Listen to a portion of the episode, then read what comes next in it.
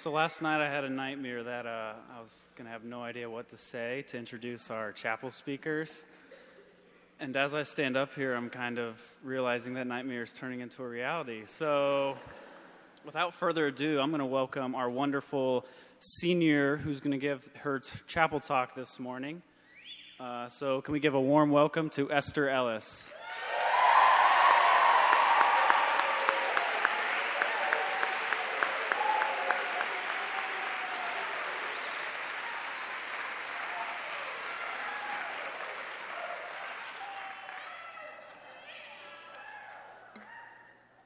You, guys.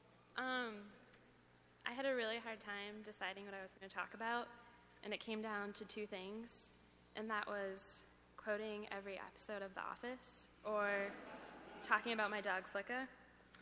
And I decided to talk about my dog Flicka. So, can we get the slides that I had? I'm kidding. Not going to do that. Um, there are no slides, but I will show you pictures if you want to see pictures after. They're on my phone. Um, what I really wanted to talk to you guys about, though, was something that has been um, kind of the theme of my time at Covenant, and that has been what independence independence means. So hopefully that will be relevant to you guys as you're in this place at Covenant and figuring out what it means to be independent. Um, and I'm really nervous right now, too. so uh, I think I'm more nervous than I am um, right. I'm more nervous right now than I am about whether or not I'm going to pass Spanish. So you should all pray for me. Uh, yeah, individualism is something that our culture values really highly. Um, we're an individualistic society, and we're encouraged daily to become who we want to be and to have specific goals and plans for ourselves, and to form our identity based on things that we love and that we enjoy, like the music we listen to and the dreams that we dream. And it's kind of like life is about you and what you make it to be, what you build for yourself. And there's also a sense of pride and identity that comes from paying for your own car insurance and paying your cell phone bill and your rent. It kind of sucks too, but you do it and you've provided for yourself and you've kind of become independent. And with legal independence, there comes this um, thing like bigger tax refunds and more federal grants for school, and a feeling that people just respect you for who you are and where you are and what you've done with your life and what you've accomplished and how you've succeeded. And so, even in our faith, our identity as Christians um, and our outlook on life can be really ind- individualistic. And even though we have the church and we have this collective place to worship, we are also individual followers of Christ, and we each form relationships with Jesus. Um, we can enter into his presence through prayer and talk to him directly. And we sense his direction and his leading on our own lives. And we make important decisions about our faith based on what we believe Scripture is saying to us um, individually. And we also make important life decisions for ourselves, saying things like, This is what I believe God wants me to do, and this is where I believe He's leading me. And that's really great. And I think that your identity as a believer is really, really important. Um, independence is a beautiful thing. It's really scary and exciting and fun all at the same time. Um, and we should never, ever become so dependent on someone that we are dependent on them for our happiness. To expect someone to be something for us that they were never supposed to be is to um, suffocate them and imprison them and kind of make them feel this burden. And I wish for all of you to never suffocate someone with how much you love them and how much you need them. But I also wish for you all to not push away the people that are closest to you with how much you desire independence, which can be easy to do without even realizing it. Um, and don't let how individualistic our culture is affect how you view your relationship with Christ and how you approach it. Because um, the, one of the most amazing things about our faith is how completely and utterly dependent we are on Jesus. Even in the context of, or even thinking about how independent we can be and how awesome that is, it's so incredible and life changing to know that um, you can become that independent person, but that you're also completely and utterly dependent on Christ because he will never be suffocated by how much you love him, and he will never be burdened by how much you need Him. He wants you to be clingy, and He wants you to need Him in that way and to cling to the cross and cling to what He's done for you. And in the darkest of times, whatever you're going through, that's all that you'll have when you come back and you think about how dependent you are on Him. And it's really important to understand that well and to believe it and live like you believe it. Um, the reason I wanted to talk to you guys about independence is because it's kind of been a consistent lesson that I've had to learn every semester. Um, and it's come up in different ways, um, like what, what is dependence and what is independence. And especially as you get older and you really do become independent, it's really, really, really easy to not want to think about the decisions that you make or the choices that you make and the things that you say. And I have been hurt by the people closest to me and the people that I love the most, and I have hurt them in return because um, of my fight for independence. And even as justified as it may seem in the moment, we've said things to each other that we regret. And in our struggle to understand what each other wants and needs, we've hurt each other. And this can happen in any kind of relationship, whether it's fathers and mothers with their children, whether it's husbands and wives, and brothers and sisters. You can hurt and damage a relationship really easily by not taking the time to listen to each other or be thoughtful and considerate about the choices that you have every right to make. Um, I've made a lot of mistakes, and people make mistakes. But there's something you can do that's really awesome, and that will show people that you respect them, whether or not you agree with them. And whatever stage you're at in life, no matter how young or how old or mature that you are, um, it's really important to always be willing to ask thoughtful questions about the choices that you make and consider really carefully how those choices affect others. That's a really, really awesome and mature step that you can take to um, love others well and to love them sincerely. Um, in saying all of that, I would also love to encourage you guys to not be afraid of making mistakes. Um, whatever decisions you make, whatever you choose to your life, don't be afraid of that. Because if you're pursuing truth and you want God's guidance and His leading in your life, he will give it to you and He will gently show you and guide you. Um, there's actually two people here today that told me that like a year ago, a year and a half ago, when I was trying to make a really important decision and I had no clue what I was supposed to do. Um, and I was really stressing out about it and really anxious. They said to me, God's going to gently show you and guide you. And I was like, What?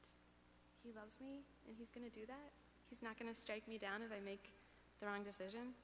Um, and if you are surrounding yourselves with family and friends who are willing to speak truth into your life, He's going to do that for you. And He's not going to leave you or forsake you in those moments when you need Him the most. Um, I regret making some of the mistakes I've made, but I don't regret learning what I have learned from them. And I think that all of the more mature believers here would also agree that we're probably going to have to learn the same lessons over and over again through our entire lives. Uh, the lessons will change shape and form as God changes you and shapes you. Um, but when you think you have it all figured out, you probably don't. Um, but remember that uh, what I said earlier that God will never leave you or forsake you. Um, he's full of light, He is light, and He's present in the darkest of places. Um, I think something that a lot of people struggle with that they don't realize they struggle with is depression. And that is something that I've struggled with consistently throughout my life. And it's one of those things that you don't realize it's happening, but then it happens, and you're like, what happened? My joy is just drained out of me. It's like someone turned a plug, and there's nothing you can do to get it back. And I remember distinctly my second semester here, I um, was really depressed and didn't know why. And I thought that if I could get back to a place in my life where I was happy again and where I was enjoying life and with people that I cared about, that I would be able to get through it.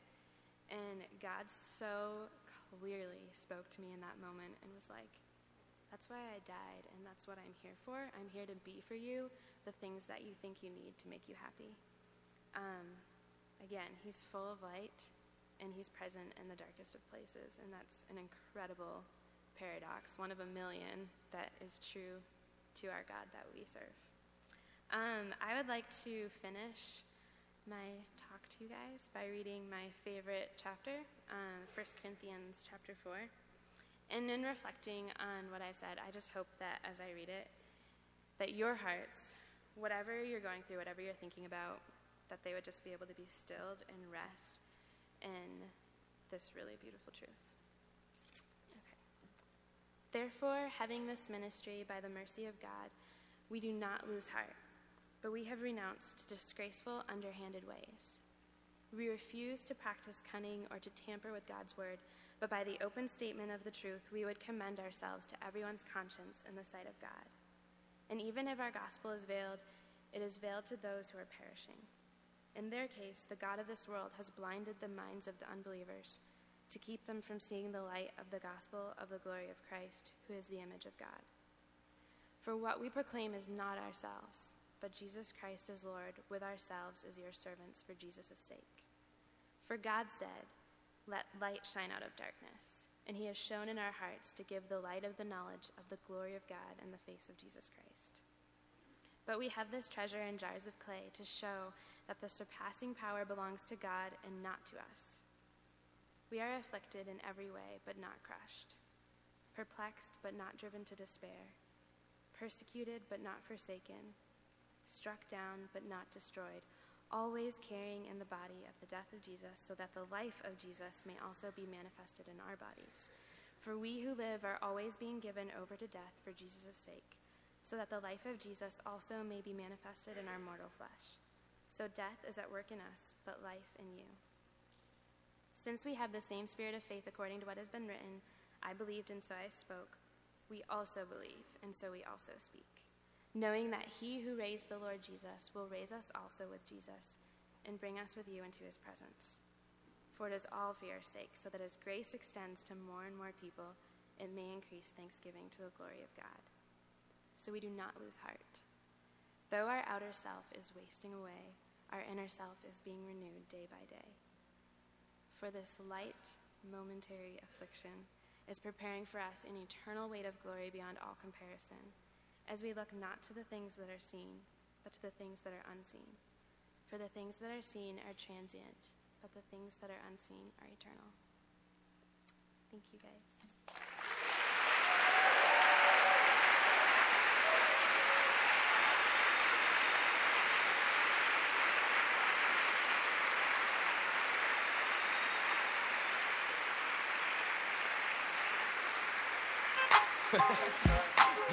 yo,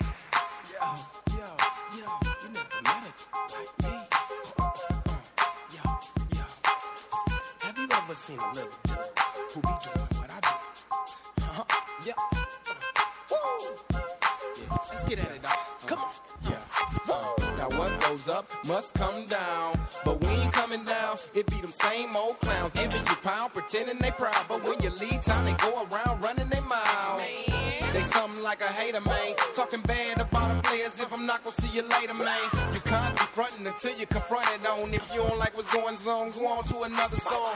Cause I keep a hater guilty. My cars and my money are alike, man. Both of them filthy. From skipping and empty to fuel on full. See, I be when my cargo bulls. Obey no rules to school you fools. Schoolboy Earl with young dude news. St. Louis like Blues D Miles and Larry Hughes. And the young dude done pay young dude dude dude. Yo, what that hook gon' be?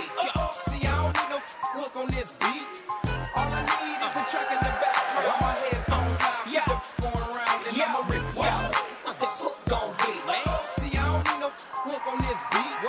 All I need is the track in the background. My Cut the music. headphones loud, keep the- Hi. Give another hand for Esther Ellis, everybody.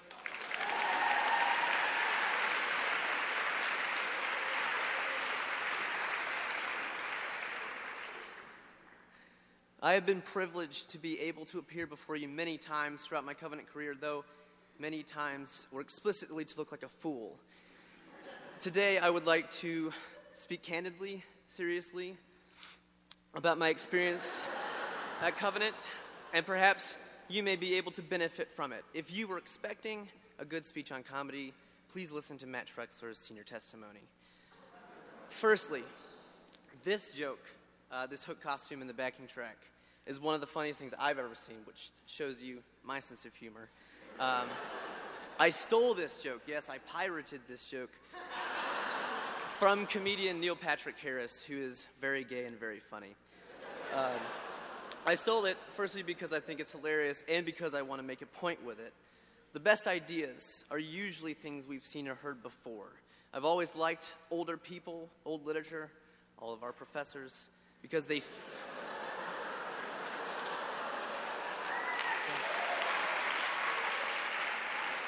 because they've figured most of it out before we were even here. Uh, there are so many chapel messages, so many wise instructions that are loaded with the words of God, with exactly what you need to hear, uh, but sometimes they come too soon or too early. I've been surprised how often, especially at Covenant, I've had to relearn many, many things in life. Uh, for example, I have 60 chapel summaries to do.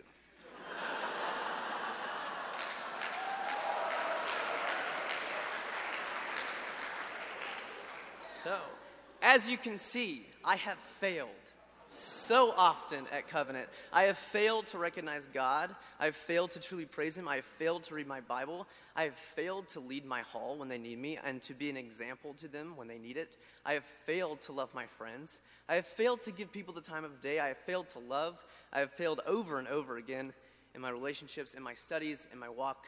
I am a failure. But what a wonderful place where I can learn how to fail. And what better community to fail in front of? I love the catacombs. When I when when I applied to Covenant, Jacob Corbett demanded I live there, and I didn't know why, and I just did it, and I regretted it. Actually, I regretted it at first, but now I don't. Um, when I came in, I was shepherded by 11 seniors living on and off campus who lived on the catacombs too, and they showed me the power of brotherhood, authenticity, honesty, love, and I truly became a Christian my freshman year with those people. And each year on Catacombs, I have seen Christ in my brothers. And sadly, some of you will never understand that. Uh, but I've failed to emulate those characteristics, and I've failed to inspire them in others. In many ways, despite trying to desperately not to, I've become the hook to the lost boys. Ceaselessly, I compare myself and my covenant experience with the year before, with the people before, to a fault. I idolize the past. Every year, I have to relearn my plight and relearn my escape from it. On the catacombs and at Covenant, I have dealt with some incredibly offensive and challenging people. I even grew to love some of those people. But I see too many uneasy glances here, and I have been on the receiving end of those. I see too many people simply tolerating others, not loving them. I have sinned in the same way. I've been that passive aggressive, judgmental Christian. I reduce people to characters. I view life often as if it were open to all my analyzations, just like I would a piece of literature, English major. Um, I create themes and analogies where there are none, I, and I strip humanity away from people because it's easy.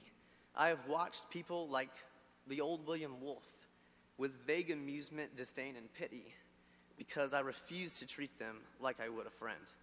I refuse to be selfless. And William Wolfe gave one of the most powerful testimonies I've ever heard here, which is awesome.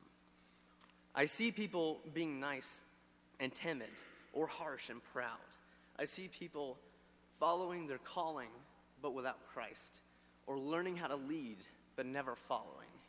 I hear people call weaker brother, but they never attempt to get stronger. I see people erring towards what is safe and what is easy when they could be doing what is right. And I see all of that and myself.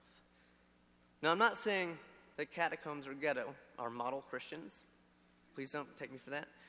But the negative, judgmental, fearful ways that I may look at you or you may look at me or catacombs or ghetto, whoever, might be the same way a non Christian looks at Christianity. And do we not all follow the same God? When my older sister, Anna, was, uh, she's now 27, was eight years old, she was diagnosed with aplastic anemia um, which is a horrible disease, and her bone marrow and blood cells uh, are damaged, and the body attacks itself. It's potentially life threatening and definitely life altering. My mother calls me a gift. My dad reminded her that I was an accidental baby. um, but it turned out I was a match when I was two years old. Uh, I had to give bone marrow from two years old uh, to the time of 17, different times. And uh, up she, her life um, for more than three fourths of it has been this disease.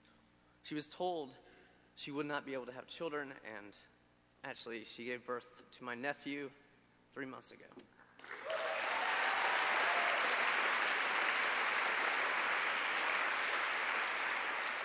So, the evidence of the fall was very quick in my life. When I was two years old, this happened. So, I saw it very quickly. Um, but it's evoked a deep appreciation and consideration of redemption and of the sovereignty of God.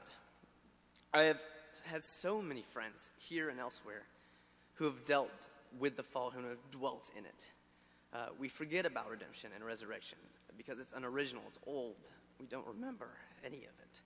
Uh, the fall was so long and so tedious, but you can't dwell on it. In your failures and regrets and sins, it has been and is being conquered. The fall is, is not where we're meant to live. And above all, I have had to relearn that. I focus a lot on self sufficiency. If I can conquer my life, take charge of what's mine, be competent, intelligent, and interesting, I have achieved some form of twisted enlightenment but, but not love and not God. Uh, this idea tempts me often. And then I recall that it took billions of now dead humans, thousands of years, to get society and technology to a point where I claim I have it under control. Intelligence is so overemphasized here. It's a gift, not a virtue. God wants you to be fruitful with whatever intelligence you have. If it's large, be fruitful. If it's small, be fruitful so many people with large intelligence are not fruitful with it. Um, I've had to relearn to not value people on their intelligence, on their self sufficiency, on how interesting they are.